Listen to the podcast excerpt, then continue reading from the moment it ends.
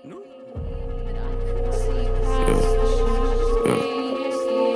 dream about money, I wake up and count it till my hand get crump. Till my hand get crump. You HB clown. Now you can't jump the count. An angel above, but she needed a villain to make it complete. We go. Water the world, Water the world. sky to the sea.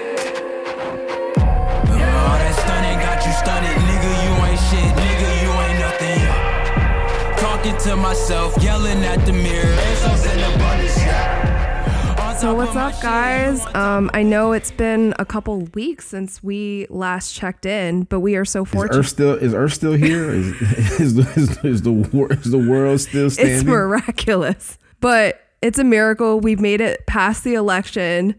Um, Ja got to post the headline of a lifetime, and we are here with a special guest. So it is just one miracle after another.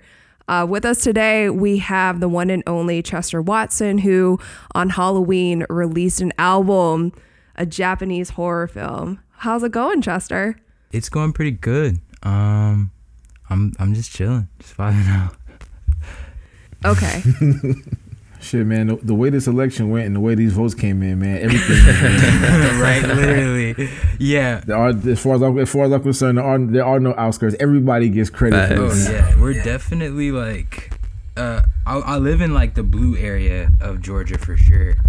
Uh, but yeah, I don't know. It was it was crazy the election. It- it- I went to the polls like the first day, and uh, it was packed. I was like, wow, this is. I didn't even vote the first day I went, um, just because it was so full. I was like, this is crazy.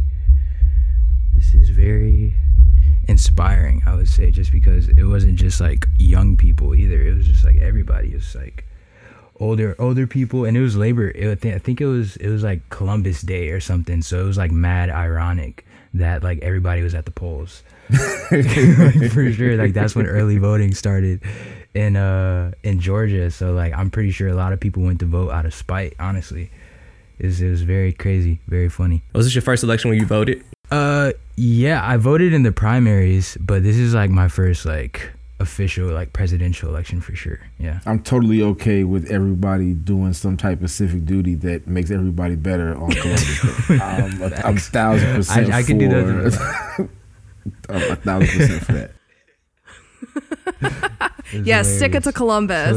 Yeah, Fuck yeah, that yeah, guy. fuck that guy. Fuck that guy. Well, listen. Um, so you've kind of spent your life, Chester, kind of going back and forth, right? You were born in St. Louis, but then you've gone back and forth between Atlanta and Clearwater, Florida, right? Yeah, basically, yeah. I was born in St. Louis, and then I lived in Atlanta. Like when I was five, that's when I moved. Um, we moved to like this place, like it was like you know, Metro Atlanta for sure. Um, and then I moved to Florida when I was like nine, and then I was there until I was like probably like fifteen or sixteen. Then I moved back up to Georgia, um, and that's kind of where I've been. Like my mom has been based like ever since. Your story kind of sounds like mine. I was born in St. Louis too, but I I moved into Atlanta when I was I had just turned twelve when I moved to Atlanta. But my mom was from down here, Oh, so I've wow. been here forever. Dang, you're from St. Louis. Shout out, shout out to STL. Yeah. You already know. Yes, that was yeah, yeah, yeah. Mid- Midwest is getting a Midwest is getting a good little uh, a good little plug on the show early. So, um, at what point do you come across hip hop? I read in some interview that it wasn't the first music that you came up loving. Uh, nah. Like I feel like my like my knowledge of hip hop before I would say high school was like um like non-existent more or less. Like I had like radio knowledge of like hip hop. Like I I wasn't like a deep digger. My mom wasn't really too big into hip hop. Um, so but she she was more like uh she liked the t- like the energetic type of like party music that that came out you know what i'm saying she loves to dance and stuff so like that was her her type of like her hip hop she was mainly r&b and uh obviously i did ballet so that's like super classical influence and then um yeah other than that it was mainly just r&b and like the stuff that would play on the radio it wasn't like any like like deep cuts or anything that you would get like knowing hip hop music for sure. You didn't have an interest in, in what you were hearing from the radio? definitely not. Like I just hit m- rap music wasn't. It wasn't that I didn't like it, but it was like, you know, ATL radio, especially in like the early 2000s, it was nothing but like Lil Jon and the East Side Boyz, uh, like Usher, um, like stuff like that. You feel me? Ludacris. Like there wasn't Young Jeezy. Like there wasn't too much shit that I could relate to, as far as like just being a kid, um, and like, you know, just vibing out. There was that's not the type of music that's usually on the radio, but um, I did like the beats and stuff like that for sure. Um, but nah, it, it, listening to the radio definitely did not make me want to be a rapper at all. That's crazy that you said you did ballet. I don't know how much. Um, I don't know how much backwards digging you've done since becoming, a, a you know, a, a rapper, a hip hop artist. But one of the things that like, one of the things that was real big in the Jay Z Mobb Deep Nas beef was the fact that Jay Z had found this picture of uh, Prodigy, and Prodigy's grandmother ran a dance school.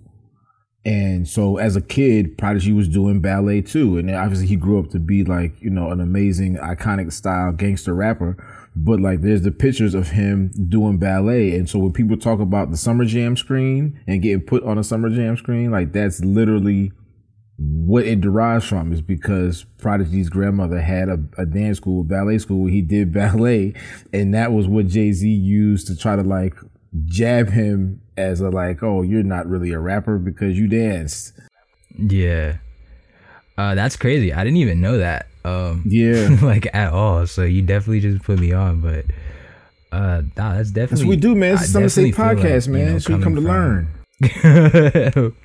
Facts. I I definitely feel like coming from ballet and just being a rapper, I had like it wasn't like I guess the scene back then uh in like like when they came up it's definitely not as like I guess welcoming as uh the scene that we have now and even when I first came in like a couple years ago um like in 2013 I feel like um I- feel like you know it became because footballs football players started taking ballet for like balance and stuff. It start it became more not not even that it's like a I guess a widely accepted thing now because obviously there is male dancers but like they're still in like short supply. So it's not necessarily like it's widely accepted, but I just feel like things men doing things that are considered more feminine that's more accepted um, today. What no matter what it is, it could be ballet, it could be, uh, I don't I don't know. There's the lines between masculine and feminine feminine are are blurred, you know, so often nowadays that I think um, uh, it's just a lot more understanding. But no, that's definitely wild and kind of funny that Jay Z was like, "Yeah, bro, you did ballet." Da da da. I can like kind of picture the line he said. yeah, it's, it's, it's wild. Yeah. Um so wait, what's a what's another example that you see where I guess people are a little bit more open or a little bit more accepting to I guess these different cultures. I mean, football players and ballet is one. Um when I was listening to the album too, like you even talked about doing yoga and even though I think from a historical standpoint is not necessarily the case here in the United States. I feel like it has this reputation of like being almost like a soul cycle endeavor where it's like you go with your girls and stuff like that.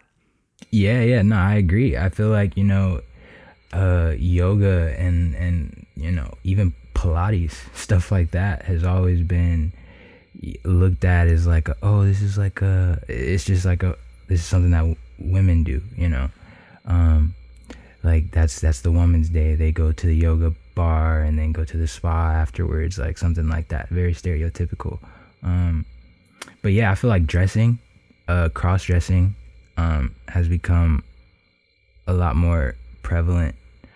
Um, you see Young Thug doing it all the time. You see like a lot of these really famous rappers not really caring whether the piece is from the men's collection or the women's collection anymore. I think that's a major thing. Uh, same thing with jewelry. um, tennis chains and tennis bracelets were like notoriously for women. You know, they were notoriously like a women's jewelry piece. And uh, now you see a lot of a lot of guys wearing tennis chains, a lot of a lot of, a lot of dudes wearing tennis bracelets and stuff like that. So I think um, fashion for sure um, is another place that those lines blur. Exactly, exactly. That's it, it, it can go on like usually chains used to be really really low like that was the symbol of like oh you're you're a boss is your chain is super super low now it's like the amount of change you have you know what i mean? Obviously it's always been that but they're a lot you know like you said tighter to the neck. Yeah, Big Boi has a uh, Big Boi has a line in Skew It on the Bar-B where he literally says, "I'm sick of whack ass rappers, like I'm tired of hoes and chokers," and like that was what that was what 97, 98? Damn Yeah. when when the criminal came when the Yeah. criminal came out. So it's like, and this is coming from the guy who was standing next to the guy in a pink wig and like high fuzzy boots. Uh, yeah, yeah, yeah, yeah, yeah. So it's crazy to think that like, yes, this is the progressive group, but here's this guy saying this, and now. You know, 22 years later, we're at this place that you're talking about where the, the culture is more defined by art than it is by tough or gangster or anything else. It's just really about expression a lot more than. I mean, it's always going to be bravado. That's just what rap is. It's always going to be that machismo element there. But like you said, the, the, 100%. the that's not a barrier to entry nowadays. That's that's not something that would prevent you know a young kid or anybody really from participating in the culture because, like you said, everyone is just more open. Everyone is more welcoming. Do you think that's made the music Yeah. better? Do you think that's improved the culture significantly? Having that welcome that welcome uh, attitude. Uh, yeah, for sure. I feel like erasing toxic masculi- masculinity in any area of life is, is is is an improvement, especially in something as mass consumed as as, as music and hip hop. Um, I feel like yeah, that's honestly what that is is is tox- toxic masculinity uh, working overtime. You know, in everybody, uh, a part of whatever institution it is, whether it's politics, whether it's music, whether it's art, the art world. You know what I mean? Um, I feel like you know once those lines are erased, obviously you get a lot more stuff. Like there was points in time where women couldn't even publish things under their own name. Like they had to use pseudo names and like their husband's name. So it's like you, just having that, you there was a lot of subjects that you couldn't even talk about because of how you know strict and and how how like fucked up everything was when it comes to like that type of thing. But yeah, I definitely think you know it allows more creativity because it allows people to actually be themselves instead of putting on like a facade. Indeed. Um, a Japanese horror film. When did you start having interest in Japan? Oh, uh, extremely early on. I feel like that came from my older brothers and like I guess um video games. that I, I would say that's like the real beginning of like our collective love for Japanese culture. That was our introduction. Um, like video games.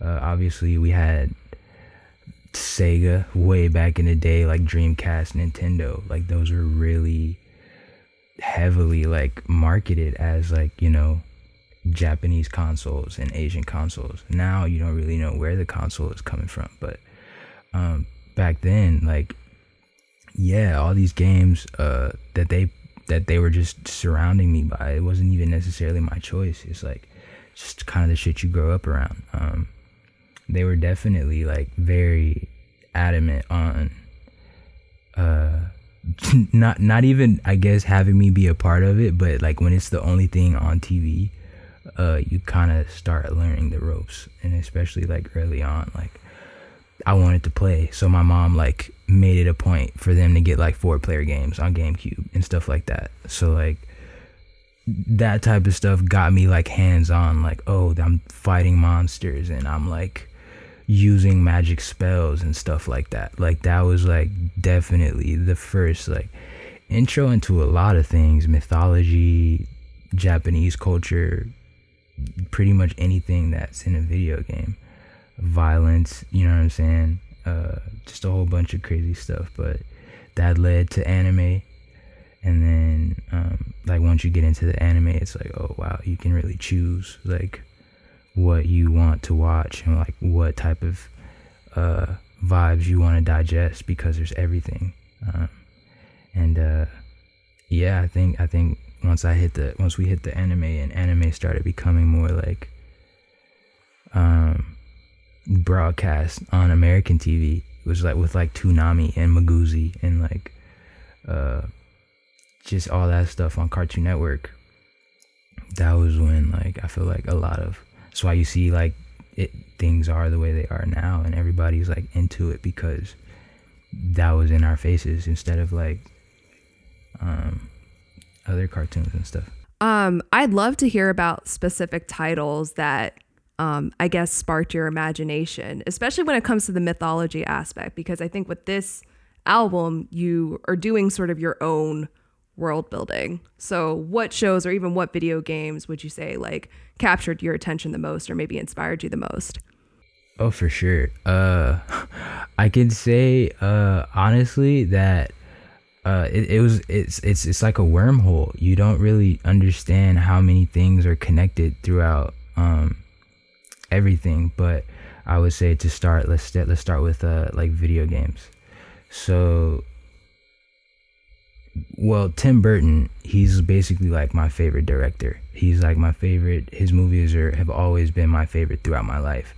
I didn't even know that uh, he made the Batman movie, like the live action Batman movie, um, with Robin or, or no, with Penguin, and that was just always my favorite one.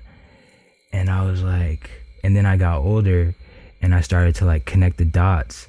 Um, once I started looking into like the composers and stuff like that, um, like uh, David Elfman does a lot of of Tim Burton's um, or, or, Danny Elfman does a lot of Tim Burton's um, like scoring, and he also does scoring for video games and stuff. Like he does scoring for he did the soundtrack for this game Fable, and that that game is like that was probably like my first dive into like immersive worlds. Like this world is so massive that you can do anything in it and you can feel when you play like that game. Like that's probably my favorite video game of all time. I've never said it because uh, I used to sample it so much, but now that I'm like playing my own shit, I don't really sample anymore. I'm, I'm like, I'm like, whatever. You thought, was, you thought you was gonna get that, that letter in the mail, huh? what? Something. So I, I never said anything about it, even though like I would literally I would sample the soundtrack. I would sample like I, I, I would use it. I would take notes from it just because like musically it has inspired you know what I do so heavily. Um, uh, uh, and then uh, for anime, um, I would say like Samurai Champloo, um, Afro Samurai, pretty much anything that has to do with samurais, I really fuck with. Um, but there's also like Soul Eater, like the stuff that's on Netflix now. Soul Eater, uh, Dead Man's Wonderland, honestly, is a really is probably one of my top three. But a lot of people don't talk about it that much because um, it, it's only one season. I feel like I think it's only one one season.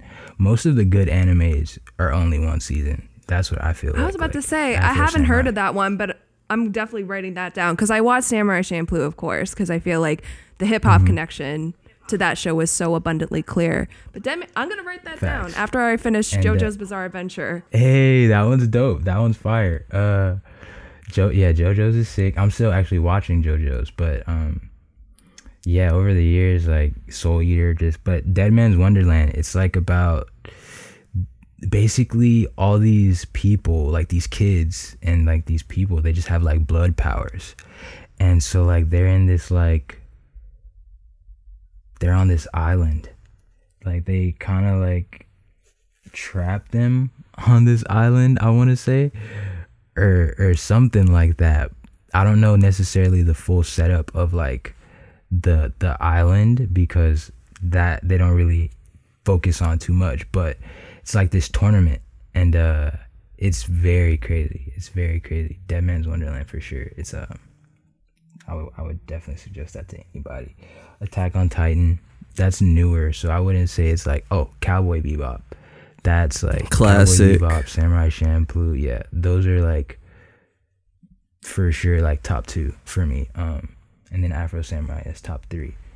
Uh, but Cowboy Bebop, I used that early on in like Tin Wookie.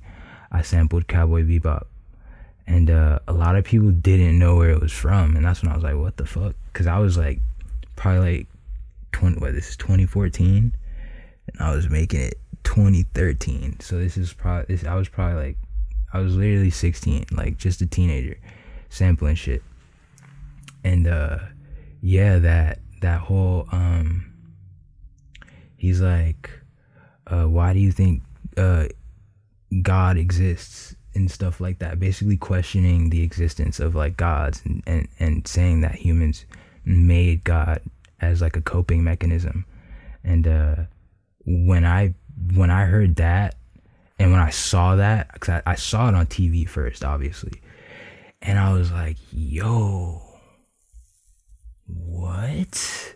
Like, because they would absolutely never, ever, ever, ever, like, I had never heard a show, a movie, a, anything question God. That was something that I had never, ever even experienced. And I was like, this is logical as fuck. So, like, that's when, like, I started, that's when my whole, like, kind of like mental shifted from like damn Christianity because that's how I was raised. And I still hold Christian values and Christian morals. But it definitely that was for sure me seeing that that was definitely the catalyst for me being a lot more curious about philosophies and ideologies um, and like skeptical about them as well. That's interesting, especially with that anime being from the 90s. Think Cowboy Bebop was like 98. So because it comes into America and, and meets a new audience, it's able to inspire a whole different generation of kids. And you're part of that generation. Do you see your music as something that can inspire in the future? Like, do you think about being, you know, 20, 30 years from now, people finding your albums and feeling that same way you felt when you discovered something like anime? 100% i think that's why i i, I wanted I, that well i think that's why first and foremost i've always made really long projects because I, one i've always been super afraid of death. So like i'm like damn this is like the only shit i'll be able to release da da da da da. So i just shove a whole bunch of music on it just in case i do die and then niggas aren't can't be like oh this nigga didn't release shit. So like the first one was 28 or the first one was 21 songs. Then the second like tape was 28 songs. And then after that, I kind of got like pretty chill. And but like I still kept the whole I need a lot of songs for like a, an album. Like I don't feel like an album is supposed to be very too short. So that's why this one's uh like 17, but the way that it's structured, it's it's, it's more like a movie. I wanted it to be digestible. Um for everybody who who may want to uh like you said learn from it in the future. Um i want it to be like astral projection is such a it's metaphysical. It literally is. So it's like it's for a lot of people it's a hard concept to grasp. And just even wrap your head around. Um so i wanted this to be like not necessarily a handbook for astral projection, but like a handbook into someone really knowing what astral projection is and what astral projection can do. And so in a sense, yeah, I this is literally like a tutorial kind of I wanted people to learn from it. I wanted people to take something away from it that they probably would not have gotten anywhere else quicker.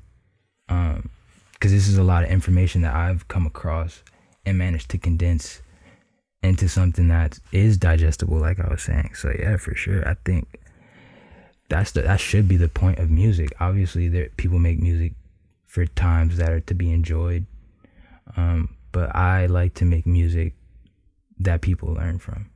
Um, I think that is where I excel. Not that I can't do the other stuff, but that I feel like that's where I feel like I'm living in my purpose, you know. In the in the spirit of being digestible and learning, explain to people who are listening who may not have any idea what the hell that is, what astral projection All right, is. so exactly. to my understanding, um, I feel like astral projection is you being able to bridge uh between I guess realms and universes.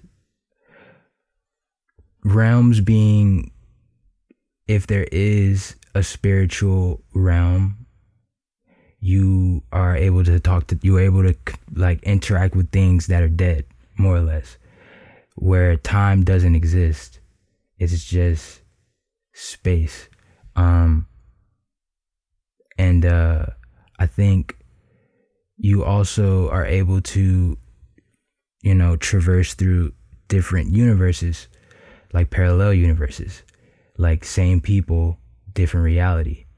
Um so there's two two different places that you may end up in my like hypotheses and theories um in a different realm or in a different universe. Um whether that's the spirit realm heaven or hell whether that's a different universe uh like how people how cartoons would say this is the bad world this is like the opposite universe and everything's like flipped.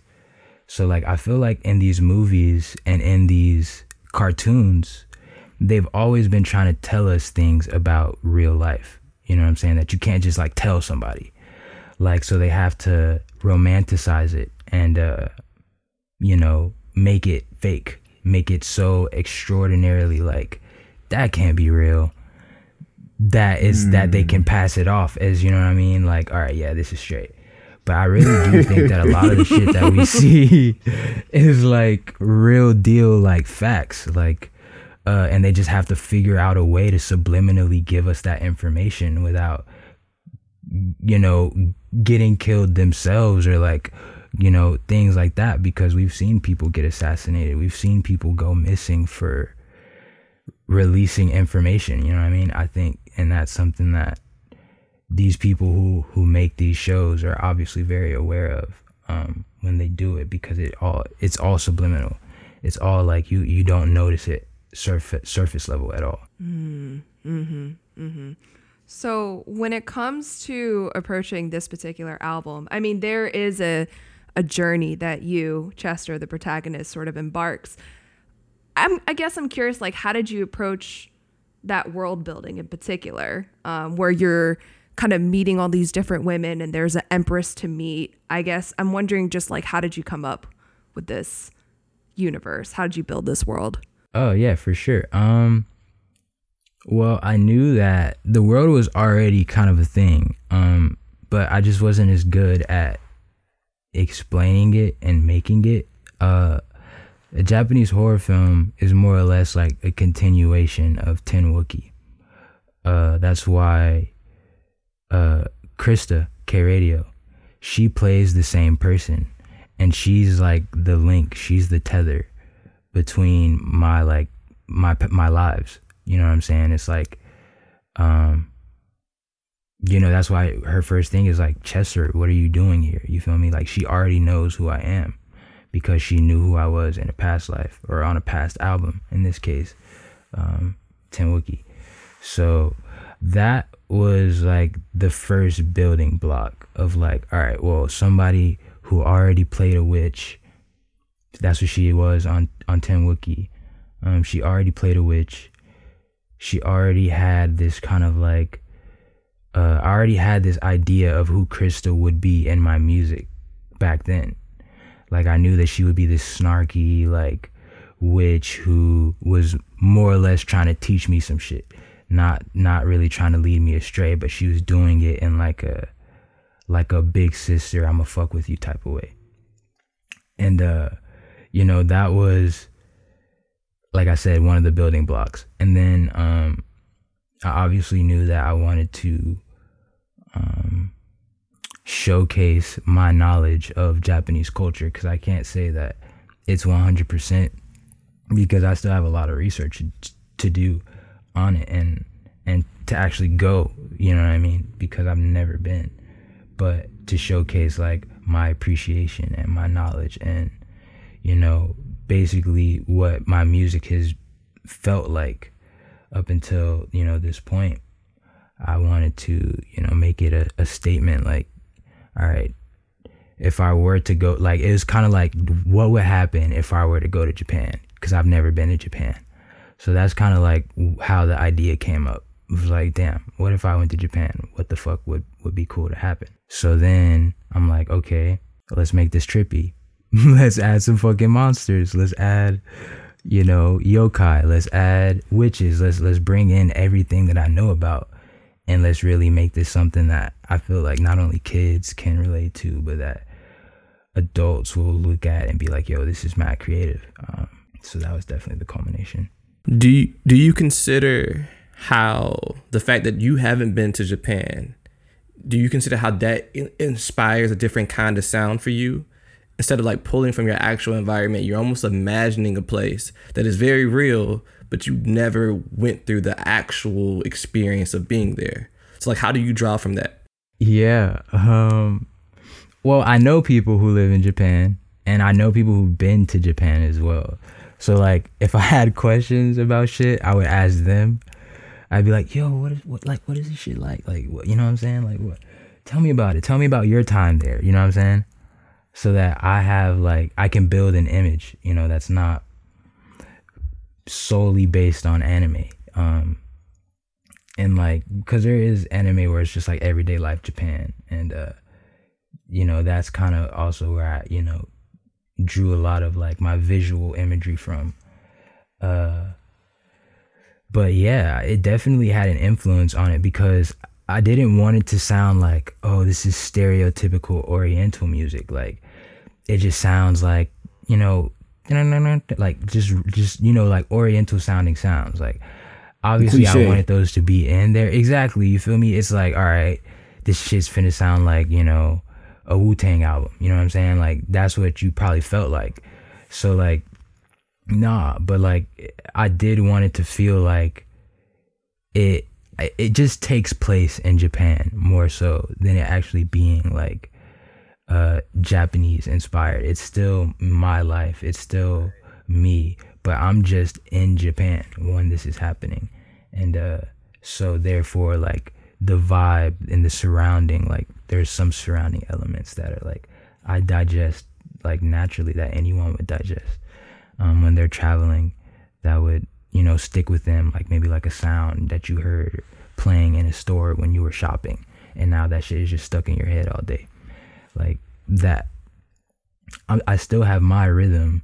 It's just fusing with this japanese um vibe. Yeah, as as, as someone who has been to um, as someone who has been to Japan before, um, one time, um, it it was interesting to hear the album and from that perspective because I wasn't sure if you had been there before or not, or you know how much of this was just a part of, like Christina said, the world building of, of what you wanted to present.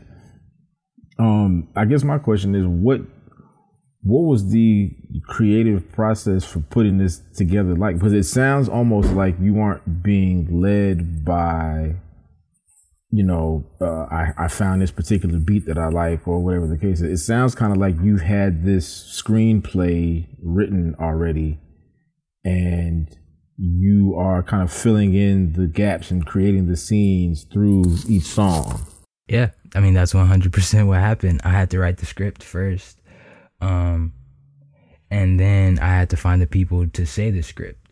Uh, like I had to. I knew Crystal was already gonna be on it, so she was like the first person to like record dialogue. that I like kept. Um, and cause she came to LA and uh this is when I was standing over there in like a studio with my with my ex girlfriend. And uh we were like we were just recording like where I would usually record and we would she had the script already for like probably like a month or two. It was just a matter of us like linking up. And so um that happened and then and then uh same thing with Dua. Like uh same thing with everybody. Most people I I just sent it to um because I I, I couldn't link up with them. Simon did the fucking laugh that you hear throughout the whole album. Um, that's Simon laughing. And like my homies did the other parts of the script, like the yokai. And then uh like I got, you know, Mani to to be the mermaid and like basically she's the translator for uh that whole Atlantis thing. Um so yeah, I had the script and then, you know, and I had titles of songs. So it was more or less like, how do I make music to fit this vibe? Because it's like, in order to write the script, I had to figure out where I was, you know what I'm saying, in the storyline. And so after that, you start to to build the music. I was learning to play uh, guitar. I was learning to play guitar. I was learning to play bass. I was, you know, getting better at playing keys throughout the album. So um, that's why sonically it sounds like it does because I didn't sample. Um, and it was just me like really trying to make the shit that I would sample myself, but like way trippier.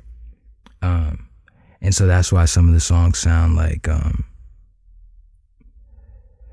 I don't know. Just they, some of the songs are more like n- natural bass heavy, and then some of the songs have like the 808 bass. That's so interesting. I love hearing that you basically had the titles laid out first and then you were trying to figure out basically how to make that vision come to life. I just think that's so fascinating because typically it's kind of the other way around. You even though I understand that you've been making this album for I guess like a couple years now, the the the intention was there. The intention was there and the journey was always kind of laid out as such. Um yeah, I don't know. I just think that's fascinating. How how without getting too far ahead of the, of the album of the moment, how far ahead do you have your career planned? And That's is a there good question. any chance that like could there be a deviation from what you already have in your mind just based off because you're still living an experience right now like that's the one thing i took away from the album is that it sounds so much like you are still on earth but you're also like an alien at the same time like somewhere super far away and somehow you know what's going on in both places at the same time. So like Yeah. is there so i guess the question is do you have this planned out like years down the line? And if you do do you leave room for there to be a deviation of some kind as you go along like your regular lived life here yeah. Um I think I try I've always tried to plan stuff like I've always tried to be like cuz my mom always told me, bro, stay 10 steps ahead. She didn't say bro, but like she said stay 10 steps ahead? So like you, you know, she says stay 10 steps ahead. So like I took that into every I try to take that into everything, whether it's me planning for my homies, whether it's me planning for myself and my trajectory cuz it's like your trajectory is also based on the trajectory of the people around you.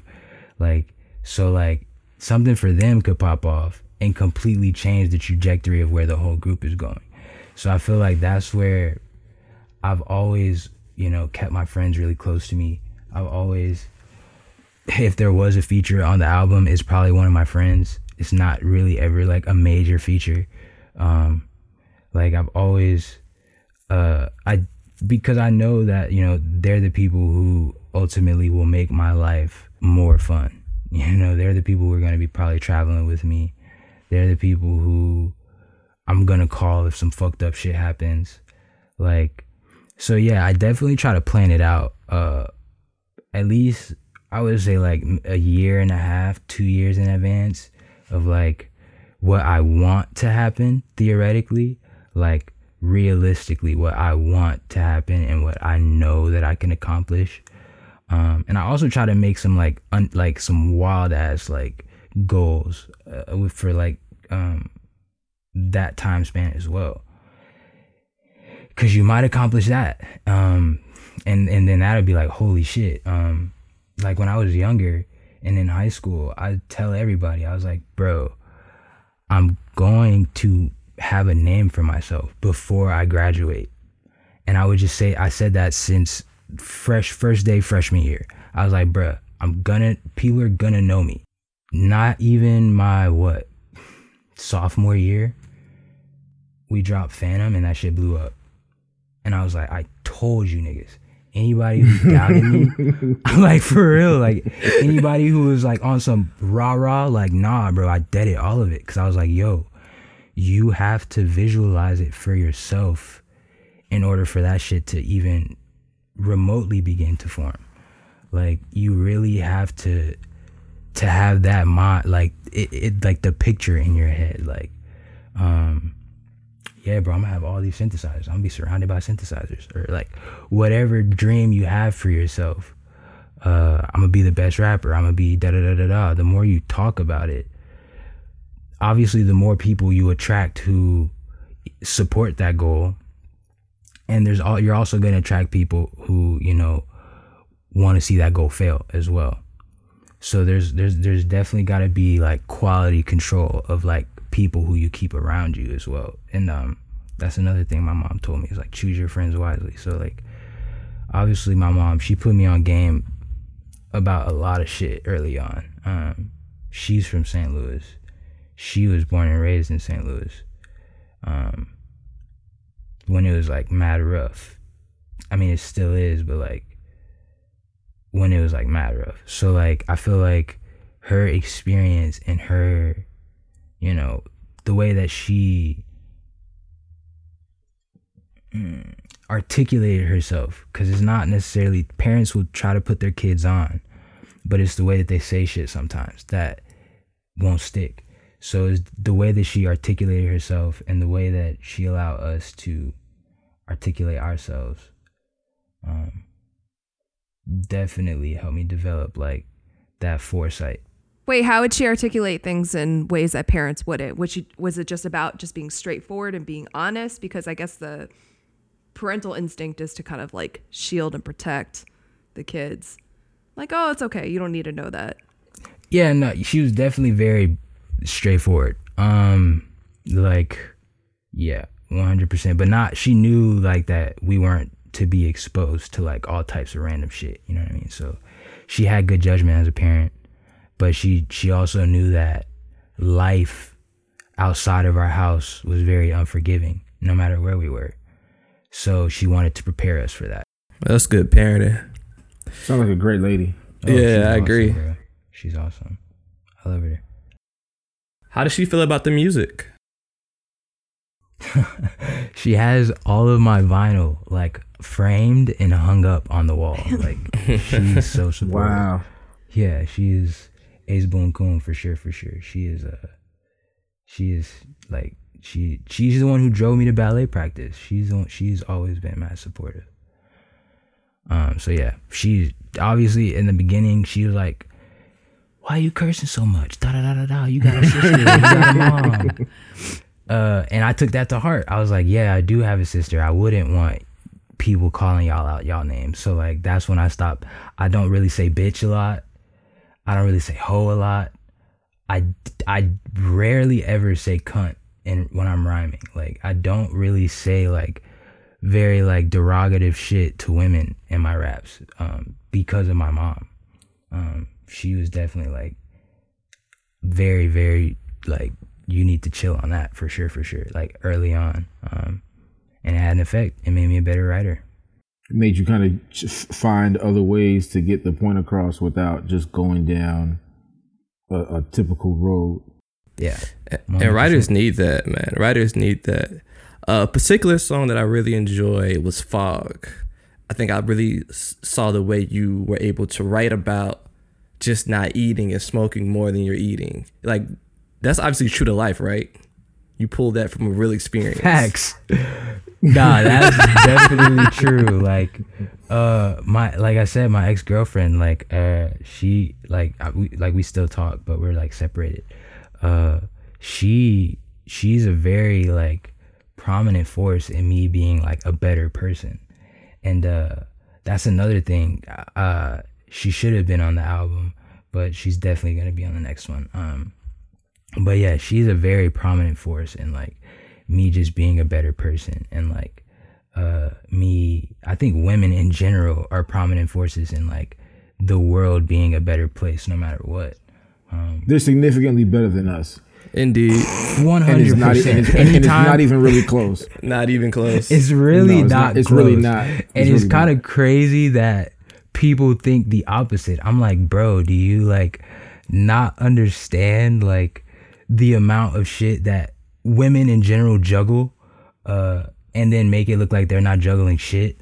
Like that's kind of the crazy part. Obviously, I saw that with my mom, but like, um, obviously in women who take care of themselves. Like this isn't for everybody. Like obviously there's dudes who ain't shit as well. There's women who aren't really shit. So like uh but you know like for the majority and the most part women like uh they want to make shit look pretty. You know what I'm saying? They want to they want shit to smell nice. Like that that's them, bro. Like uh so they want they like hygiene. Like that's huge cuz it has to be for them. You know what I'm saying? It's like it's we don't We're dirty as hell. they don't have the luxury of being like that though. You feel me? It's like they don't they can't be that way. So it's like uh definitely uh driving forces um for sure and like being better and that's kind of what that song at least that bar those uh that chorus was like her like yeah my girl tell me that I smoke more than I eat you gotta chill You need nutrients, bro. You need nutrients. literally need to defog. Like stop Yeah. smoking. Like she hates the fact that I burn so much.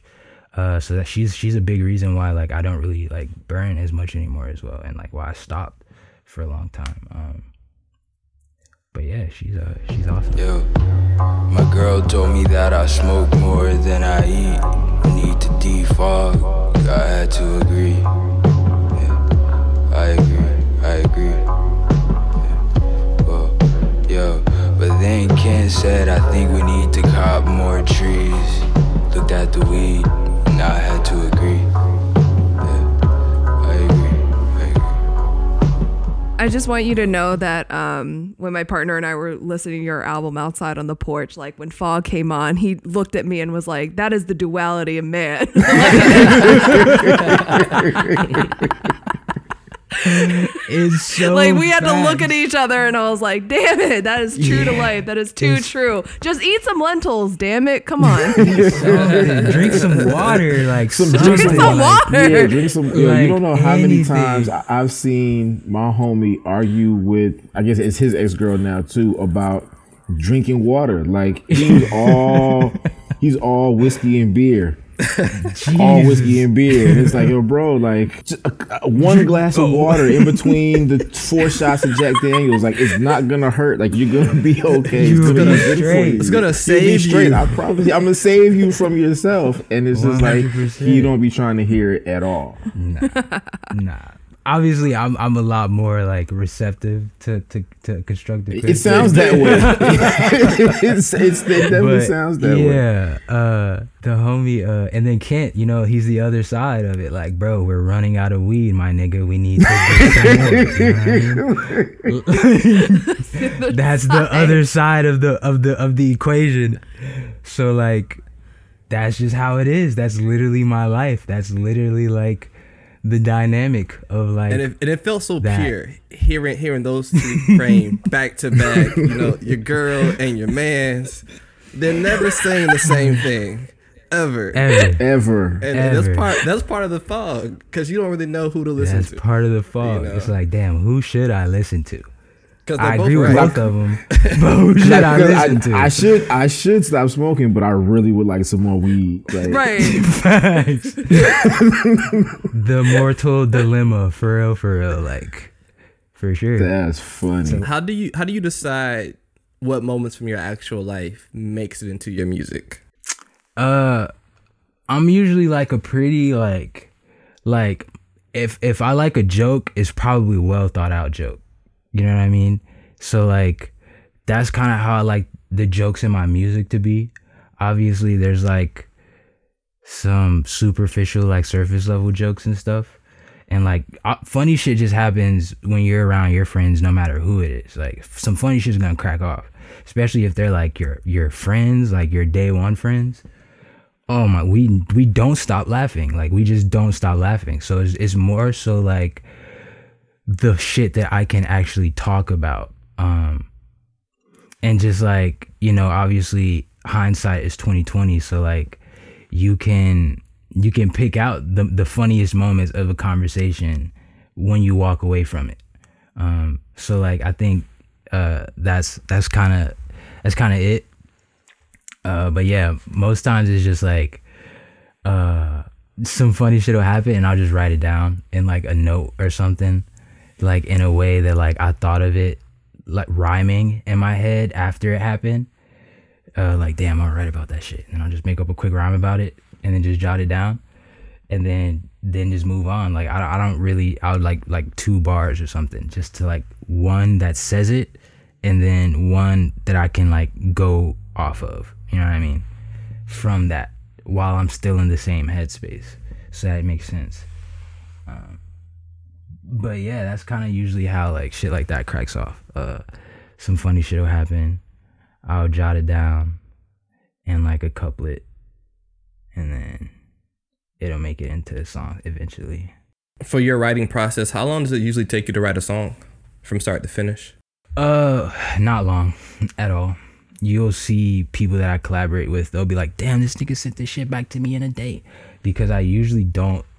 I don't do anything but make music. Like music is my job. I've been fortunate enough to be paid off of music since I was young. Um, or not actually, nah, that's a lie. I'm fortunate enough to get in the door of making music when I was young and gradually start making money as I got older.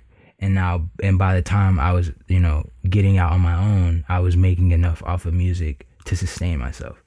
Um, cause it's definitely a process. It's not like you get in and boom, you're just making enough to live off of. It wasn't like that, but because I started so early and I didn't really need a lot of the funds that I got when I first started because I was still in high school. Um, it worked out. I I- obviously I, I knew that I, I learned a lot of the shit that came with the music industry when I was young. And I learned a lot of the shit to stay away from. And uh, obviously that made me reclusive. And and you can see that in in how I release music and how I operate on social media in general. is made me reclusive. Um and, and that's not necessarily a bad thing because I, I know what happens once you lose your privacy and and you're like a star so um i definitely try to maintain that and i'm pretty sure that's a big reason as to why like um i'm not super super famous because it's not to say that i couldn't be. It's just that obviously one i don't want to sell out and and do some shit that's not me. And then two i know what comes with that. I know it comes with um with being famous. Uh, that's I'm glad you point that out because I think in your music there is that sort of quality of what I initially interpreted as like introvertedness, but there is sort of like that sense of caution where you're kind of looking outward and maybe sensing danger, or you're at least trying to assess the situation. And I imagine that's particularly important for being like a a not mainstream artist, like not a Lil Jon, essentially. So it's like, how do you? I guess what I'm wondering is like, how do you toe that line? I guess, um, or rather, what what do you think is the key to success when you are embarking your own creative path versus trying to follow a trend or a wave? patience that is the number one thing um patience with everything patience with yourself patience with the people around you patience with your craft. Um the number i think when people get impatient is when all of these other emotions start to creep in. Is when jealousy starts to creep in. Is when anger starts to creep in. Is when sadness starts to creep in. Is when you the initial point is you being impatient. You wanting something before the cosmos or before you're ready to receive it. Uh uh people people say it all the time but a frank ocean lyric comes up in my head all the time. He said god gives you what you can handle. You know what i'm saying? Obviously my mom said that when i was younger as well but like god's not gonna give you the world if or the cosmos or the universe isn't gonna give you the world and all of these things. If um especially if you're dedicated to it it's not going to give it to you and let you burn out with it. That's not how i feel like that's not how it works. It's reactive. Um the cosmos is very reactive to energy. Whatever you pray to is very reactive to energy. Whether it's god whether it's buddha whether it's whatever you know what i'm saying? Allah whether it's you know yah whatever it's that god is reactive to energy. It's reactive to the energy that you give it. If you abuse it it's going to abuse you. If you it's going to forgive you obviously. It's going to give you chances to redeem yourself. Um but my my ex-girlfriend she said she she's the first person who said this to me. She was like um just in life like the it's like a cage. You're in a cage. And it's filled with all these things that you like. Um uh whatever money fame sex uh uh you know whatever the case may be. Houses uh, cars. It's filled with everything you want. And you can leave it and you know leave all that stuff for and leave the cell. You have numerous times to leave it until it's shut. And then everything's taken away from you and you're just trapped in the cell by yourself with nothing. When you had the opportunity to leave and go experience life outside of the cell. But all of these things you were so caught up in and all of these it's not that they don't mean anything but it's just that they didn't suit you. It wasn't for you. Um that that's your time. Once one, and then and then by the time you realize you know or by the time a person realizes that it's too late it's too late you know the cage is closed. So like that's that was very poignant as well. Um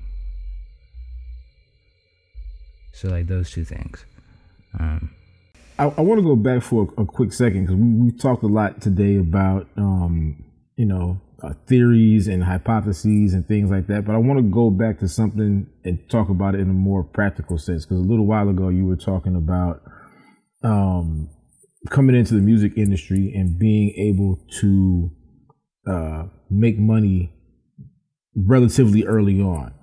And I think for a lot of artists, a lot of producers, a lot of creatives in general, even if it's you know outside of music, people are always trying to figure out a way that they can do what they want while being able to like sustain themselves in society, pay rent, pay bills, those kind of things.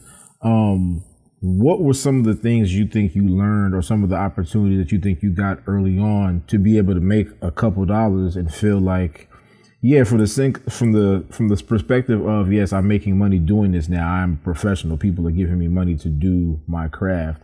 But what were some of those things you felt like, you know, not making millions and millions of dollars, but to be able to be an artist and survive on a not a salary, but it, to make income, to make you know a livable wage for yourself while still maintaining, still learning, still grinding, still trying to come up?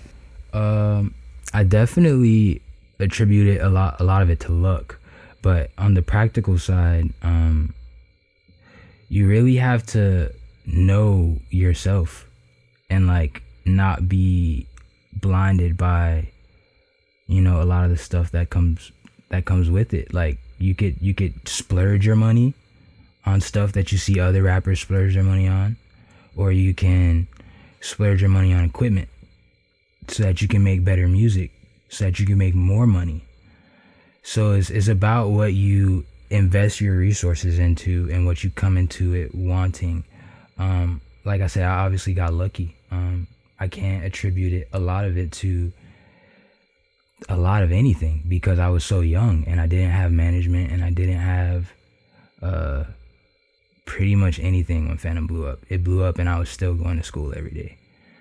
Like nothing was happening. So like uh and I feel like that was a moment that I didn't fully seize because I was so young and because I was so um focused on my education and focused on, you know, doing what I knew what I needed to do, as opposed to, oh, I got 200,000 views, I'm dropping out, um, da da da da da. I'm like, you know, like a lot of people do. So it's mainly just about you stand true to yourself. And I think once people see that, you, like you, people who want to help you stay true to yourself gravitate to you, um, because you can't do it alone. It's not something that I can say that I can I, I did alone.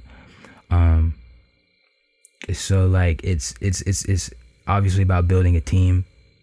It's about building a trustworthy team who you know uh isn't isn't out to make obviously you want if if they're in your team, you want them to be well off. That's how you should be as a person. Um in my opinion. Um so everybody on my in my circle, I want to win. So I don't mind if they make money off of me or if they make money off of working with me. Who gives a fuck? You feel me? Great, we're both winning. We're all winning. That's the point. But a lot of people don't think like that. A lot of people think, oh, just because this man's taking a percentage, I'm getting less. Da da da da. But it's like, okay, he's also putting in work for you to make more for everybody to make more. So I think that's something that a lot of rappers and creatives come into it like, oh, I got to do it all myself. I got to be this and be this and be this and be this because they want all of it. When you don't want all of it and you're just okay with, all right, I can live off of this comfortably, you attain that goal. You attain the goals that you set as long as they're reasonable and fortune comes to those that are prepared. Um, so prepare yourself to attain goals. You feel me? Set yourself up for success, and uh, that's what you know. I did. I got a manager.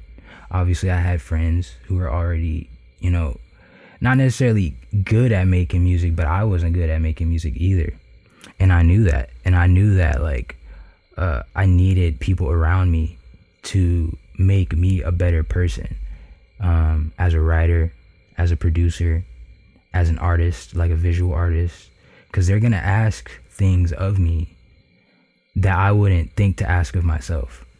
So, um, for sure, keep keep people who want you to do good around you. Is like I think my biggest advice, um, and, and be very cautious of who you keep around you. Um, ask them questions Ask them, yo, why are you around me? Are you just trying to make money off of me? A real friend is not gonna have a problem answering that question honestly. A real person will be like, yeah, I, I, of course, that's what I'm doing this for. But I don't want to take all of your money. I don't want to take, I want it to be fair. And then that's when you build a trust with this person and a different outside of friendship and business. You know what I mean? Um, they say you know not to mix business and uh, like your friends and stuff like that, but that's not true. Especially if that you can trust them. Those are those may be some of the only people that you can trust um, when you're doing business with like these like sharks like out here because it's crazy. Especially when you're young and talented like they will i don't know they'll just take advantage for sure. Do you have any regrets coming up so young? um no. No not musically. Um i feel like i did everything that i needed to musically. Uh obviously in life i made a lot of mistakes. Uh like just being a teenager you're gonna make mistakes as a teenager. But i had a lot of influences around me that a lot of normal teenagers don't have. So i definitely made like questionable decisions. I definitely made like uh you know uh i wouldn't say i regret them but i definitely look back and i'm like damn nigga you should not have done that shit. That's fucked up.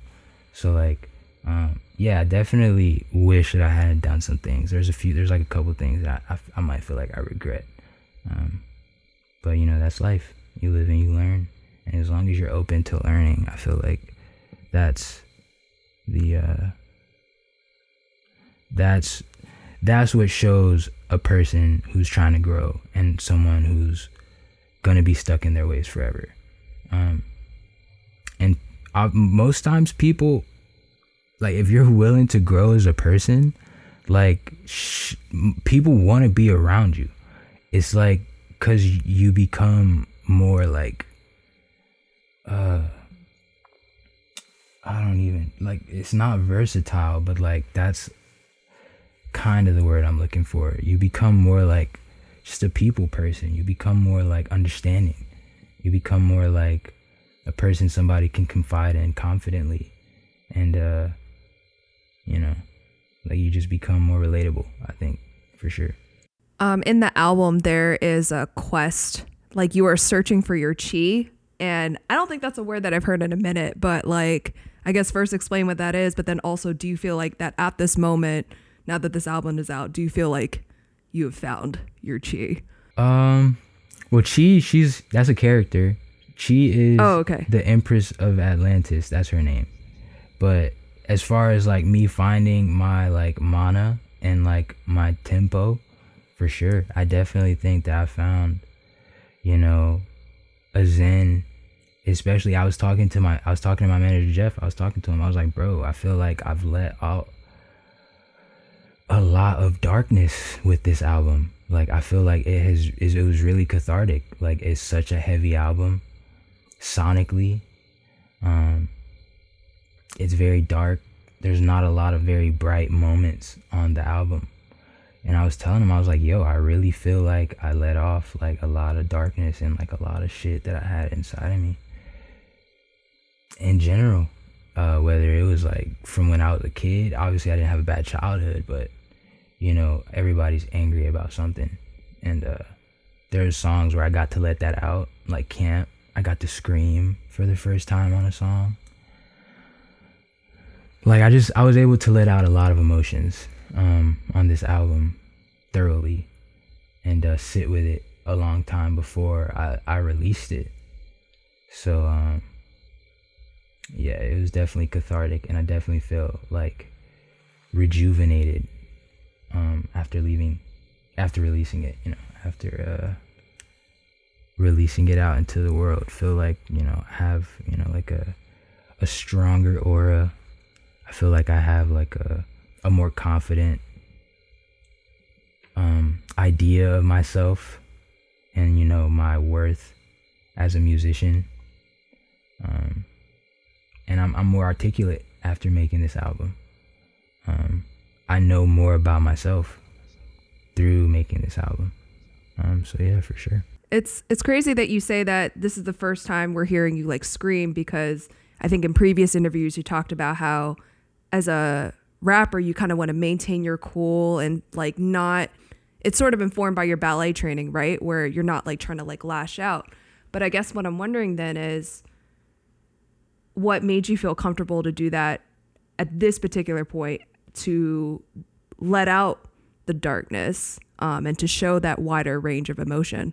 Uh, I think it just needed to happen. Um, I think it was just a natural progression as a human, like unlearning things that you were taught that that that that didn't suit you, um, and being open to to changing and evolving as a human. I think that me realizing that was the the point of like, oh, I can, I can really like do whatever I want.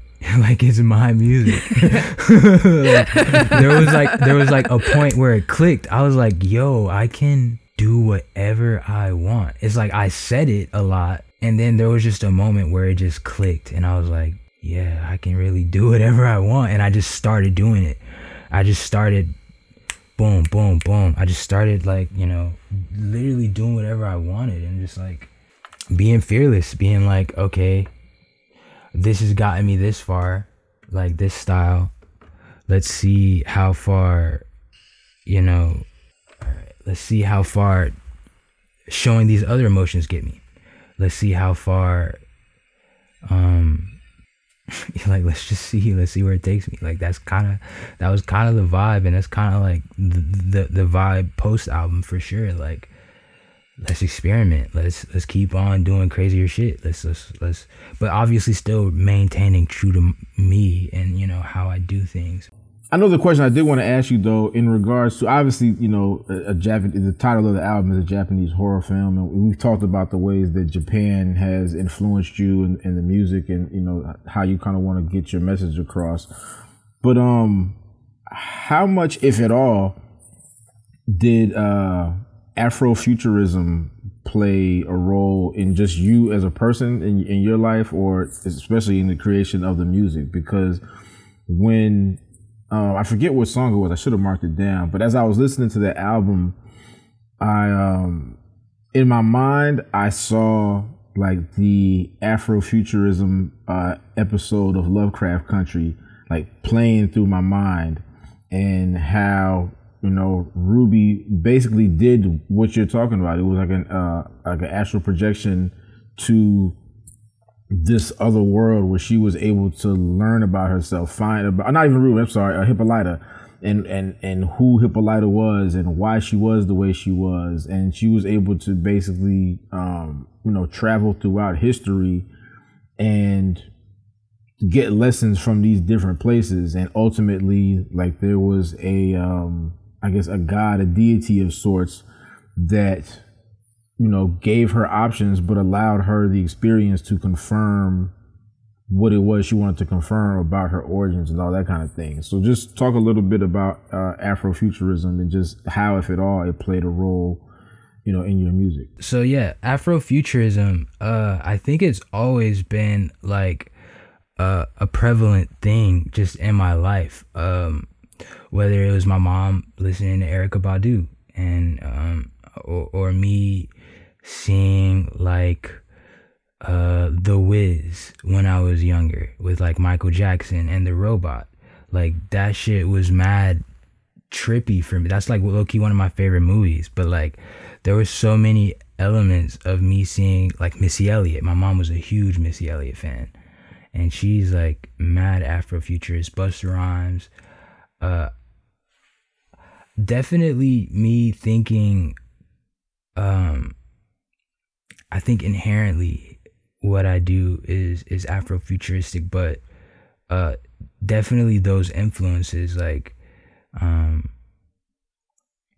the costumes and like um, just in video games, there's a lot of like futuristic uh, scenes in, in anime. There's a lot of futuristic stuff, hover cars.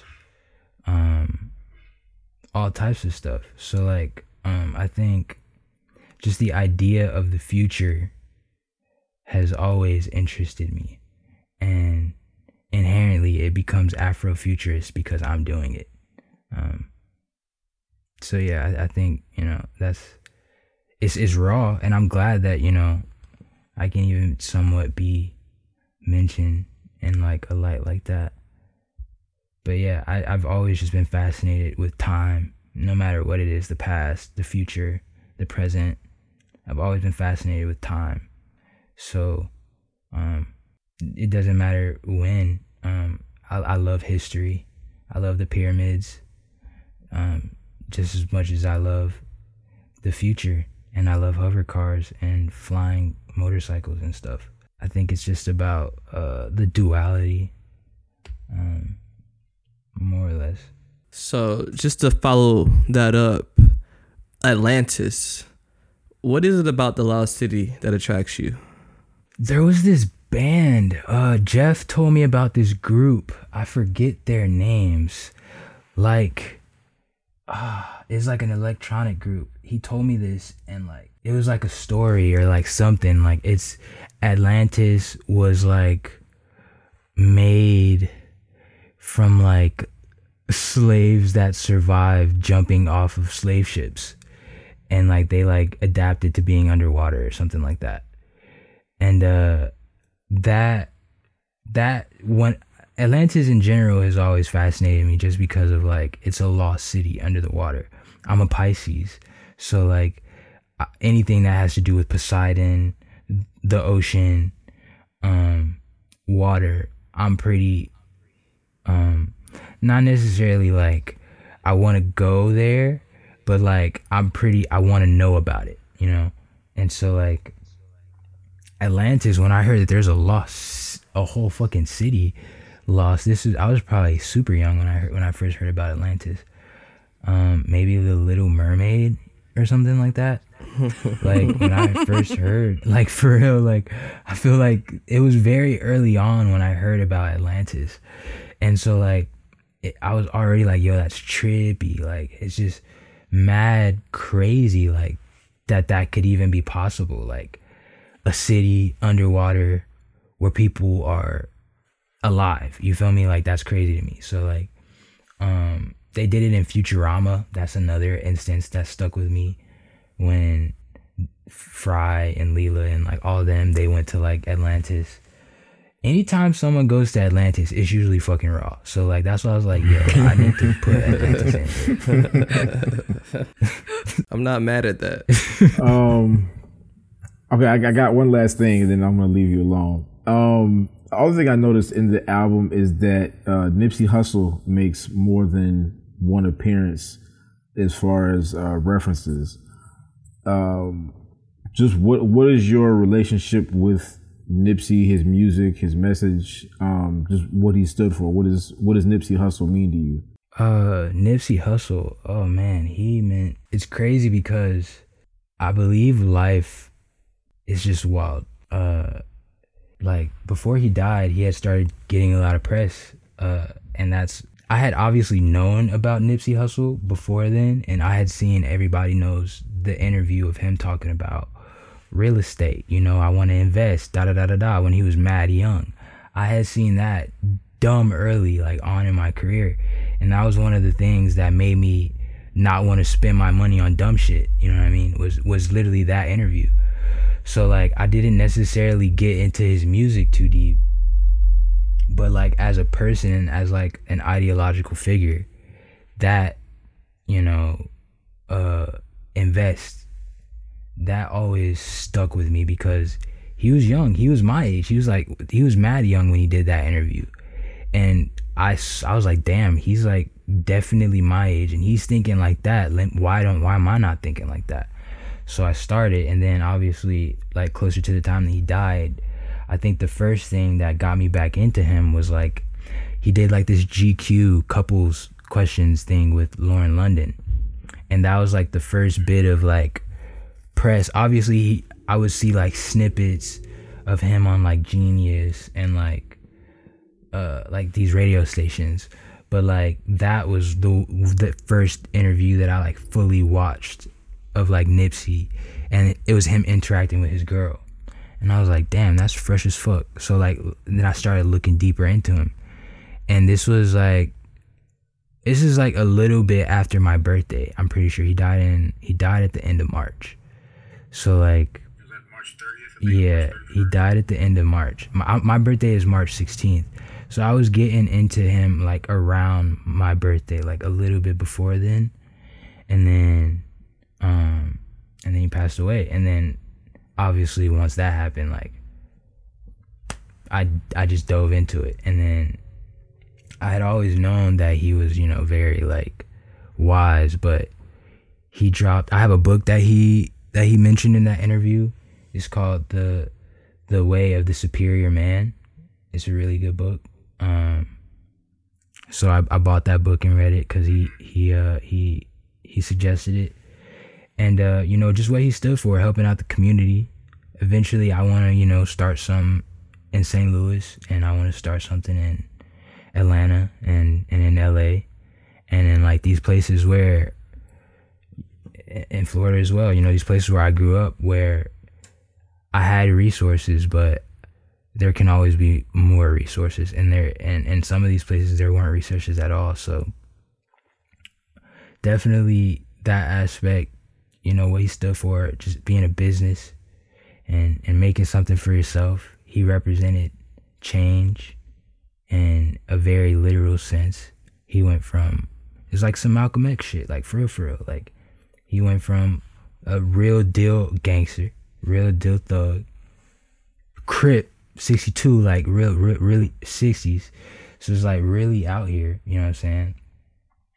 It's like and, he changed himself for the better like that's so admirable. Like what is not to respect about someone like that?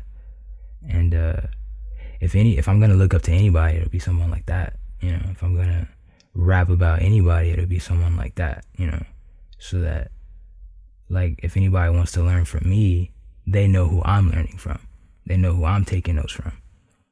So like, hell yeah, had to shout out Nipsey every song. Well, not every song, but like a lot of songs for sure. Oh yeah, marathon continues. I got some marathon boxers. They don't even sell them shits no more. I got some. I got two marathon shirts. Like yeah, like for real, for real. Like I fuck with it. I fuck with everything he stood for. It's just it's tragic. How has Jeff Weiss changed your life? Oh yeah, Jeff. Wow. Jeff is he's one of the main reasons that you know I'm in the position that I'm in. Obviously, my craft, that's what I, that's one of the things that I was saying like my your craft can only take you so far without proper management, without somebody who understands your trajectory. Jeff took an opportunity on me. He literally started a whole label off of the strength of how much he liked my music and how much he respected me as a person. And uh how like how just our love for each other you know what i'm saying? Like that's really like he's like a real like mentor like big brother figure to me. So like anytime i have like life problems not even just music uh i would go to jeff even before he was my manager. I would just ask him because i knew he was wise um no pun intended you feel me but i knew that he was very smart and like I knew that like just off his writing, that was what initially attracted me to to to Jeff was how he wrote. Um, I I was always attracted and like into like very like sarcastic as writers and very like uh, conversational writers that were extremely well spoken and like eloquent and used big words. Like that was uh like I had read the writing and reached out to him, sent him the, sent him that, and he had been vouching for me ever since. Like as soon as he heard my music, he he he knew. Like he literally knew. Like there was nothing, there was no buffer between him hearing my music and him fucking with me. You feel me? Like it was like, oh, he heard my music and fucked with me. Like there's there's a lot of people who like waited to fuck with me and shit like that. But he just knew as soon as he heard me. And then as we got to like you know grow closer as friends like like my first time i went out to la i stayed at his crib slept on his couch.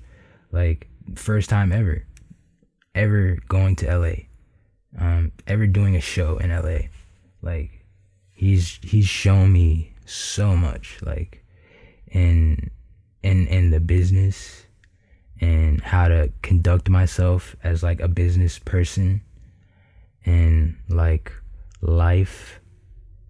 I don't know. Jeff is he's a cool dude. He's a good guy.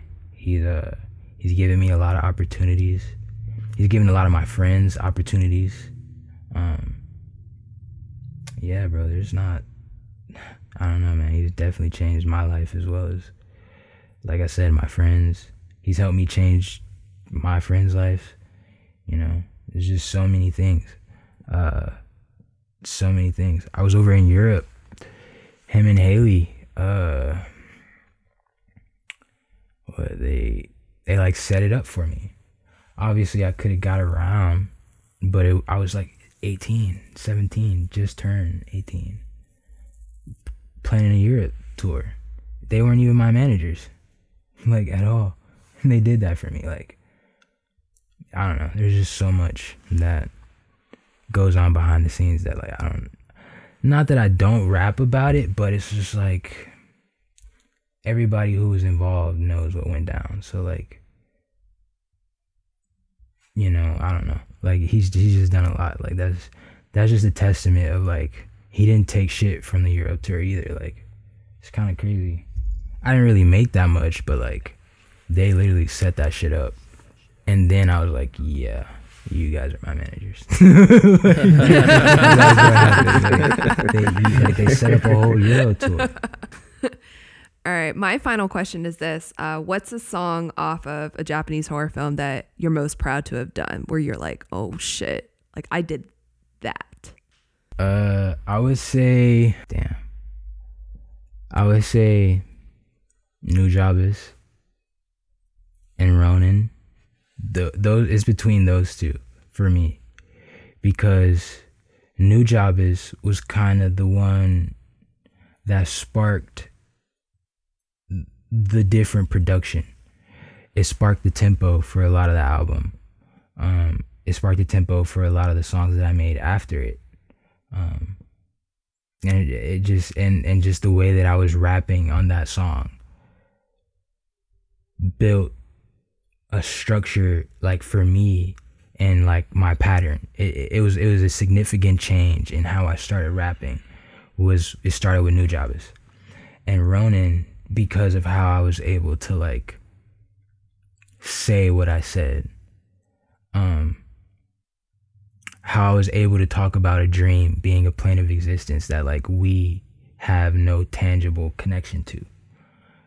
We do, you know what I'm saying? We we go there, but being able to adequately explain it as like its own world that you can roam through. In in in in not a lot of words like being able to present the idea concisely.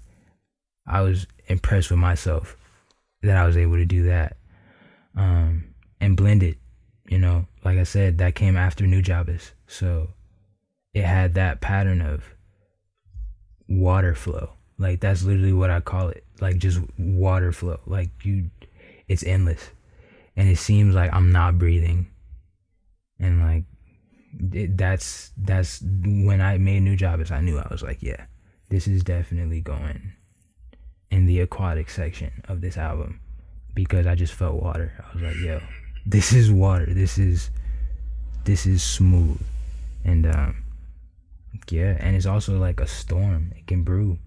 You can take parts from it that are like they hit, and uh, yeah, man, those are the two for me. Nujabes and Ronin. Yeah. Well, typically, um, when we've done interviews for this podcast, you would have been sitting at our dining room table, and I would have been like, "Thank you so much for coming over our house and recording this podcast with us." Uh, the fact that we were able to do this virtually means a lot to us. Um, I know we're all, you know, beaming in from Atlanta, but we appreciate it so so much, and we are just really excited to be able to talk with you. So appreciate you taking the time. Oh, thank you. I really appreciate being able to talk about these ideas um, with such you know well spoken and well well versed people. Um, it's always an honor and it's always uh, amazing and to be uh, able to speak and it's humbling. So thank you guys for presenting the opportunity and uh, allowing me to speak on these things so freely. Well, Something to Say is produced in the SWATs by Michael Saba. If you are interested in supporting this podcast, head over to patreon.com slash something to say. And thanks so much again to Chester and to Jeff Weiss for setting this up for us.